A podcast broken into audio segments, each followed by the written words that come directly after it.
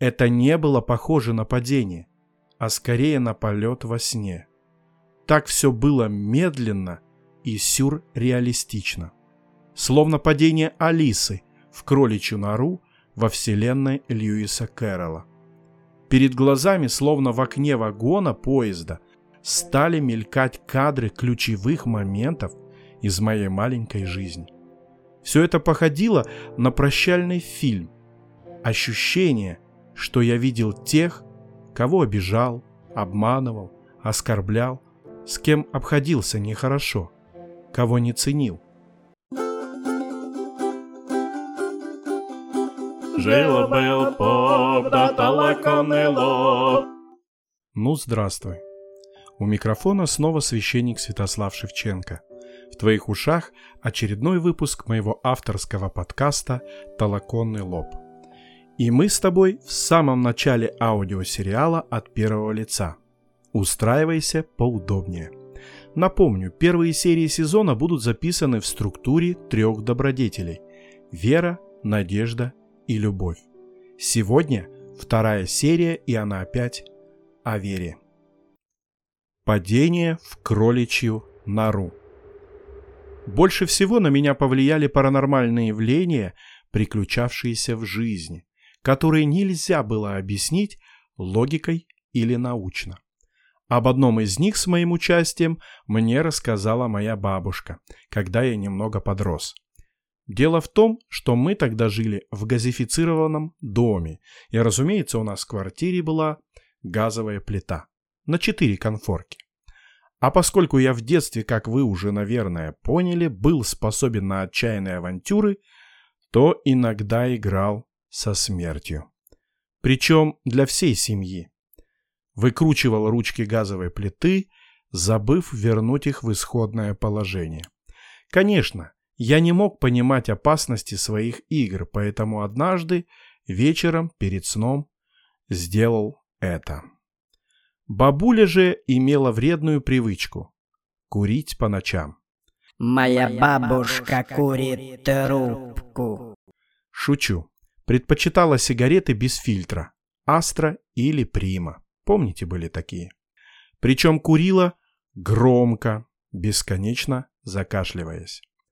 И однажды Минздрав СССР, слава богу, ошибся. Семейная курилка, кстати, дядя тоже курил, располагалась на кухне у вечно приоткрытой форточки.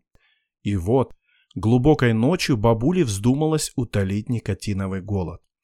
Она подошла к выключателю, который зажигает свет на кухне. Ее рука рефлекторно потянулась, чтобы нащупать клавишу на привычном месте. И вдруг в темноте слышит чей-то тихий, но строгий голос. «Стой!» Подумала, что послышалось, и снова сделала попытку включить свет. «Стой!» Опять услышала грозное предупреждение. Третий раз испытывать судьбу она не стала и зашла на кухню на ощупь в полной темноте. В нос ударил едкий запах газа. Позже, когда я учился в коммунально-строительном техникуме, узнал, что на самом деле пропан-бутан не имеет ни цвета, ни запаха. Запах ему придают намеренно специальными химическими отдушками-одорантами, чтобы человек мог почувствовать опасность заранее. Короче говоря, бабуля закрыла газ и распахнула настежь окна. Ведь зачастую в бытовых условиях взрыв случается из-за малейшей электрической искры или зажженной спички. А поскольку с молодых ногтей знал, что бабушка не умеет врать, у нее на лице все всегда написано, то пришел к выводу, что за нами присматривают. Впоследствии приходилось слышать десятки историй от других людей о чудесном спасении при утоплении, в ДТП и при прочих трагических обстоятельствах. Второй случай сверхъестественное явление произошел уже не только при моем косвенном участии, а лично со мной. Мне было тогда лет около десять-одиннадцать.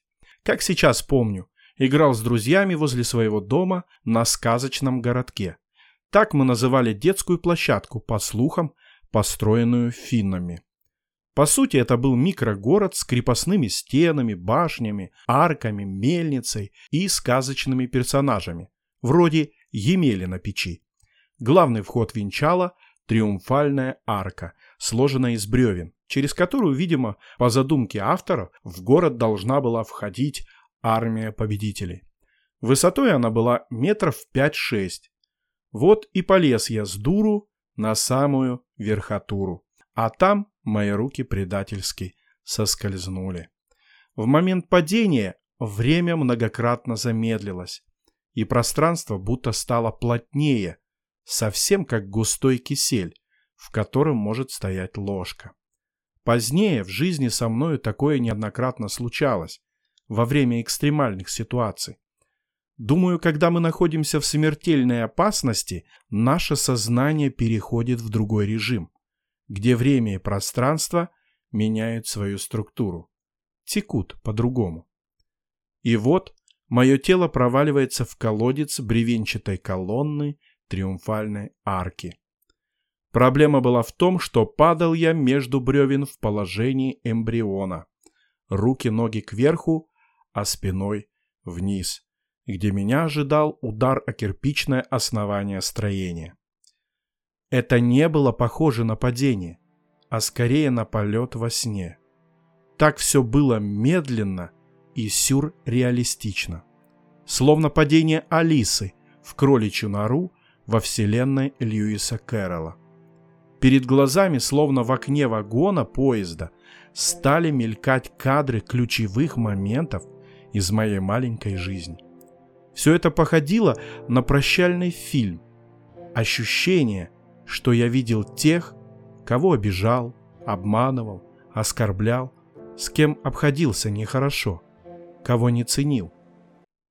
Предполагаю, что, шлепнувшись с шестиметровой высоты, я должен был как минимум сильно удариться, как максимум сломать позвоночник. Но неведомая сила бережно положила меня на кирпичную кладку. Помню, был в каком-то шоке. Стал заглядывать под футболку, ощупывать свою спину. Но на ней не было ни синяков, ни ссадин. Я будто внезапно вернулся из сказочной Нарнии или из Хогвартса, вынырнув из волшебного портала. Меня этот факт серьезно взбудоражил, потому и отпечатался в памяти. Напомню, что на дворе шел восемьдесят седьмой или восемьдесят восьмой год двадцатого века. Это значит, что крещеным тогда точно не был. Крещение случится спустя более десяти лет. А пока я маленький пацан, который впервые крепко задумался о бренности бытия. Ну и, разумеется, о потустороннем мире. Вполне возможно, в небесной канцелярии знали о том, что в будущем этот малец станет священнослужителем. И поэтому дежурный ангел скорректировал его оплошность, которая могла сломать судьбу. Вспоминаю об этом случае до сих пор. Сегодня у меня есть теория, почему функция замедленной съемки вдруг включается для человека при смертельной опасности. Скорее всего, нам пытаются дать время на анализ своей жизни, успеть сказать свое последнее «прости», потому что за той чертой окно такой возможности закрывается. Поэтому и крутят нам прощальное кино, чтобы замотивировать, вызвать покаянный настрой. Предположу, что локальный суд для каждого из нас будет не в виде бухгалтерского учета добрых и злых дел и положительного или отрицательного сальдо между их соотношением, а по духовному состоянию на момент смерти. Это будет определяющим, в ад или в рай. Поэтому почетно умирать, например, спасая кого-нибудь ценой собственной жизни. Это мы даже здесь, на земле, подсознательно понимаем. Жил-был поп, да толоконный лоб.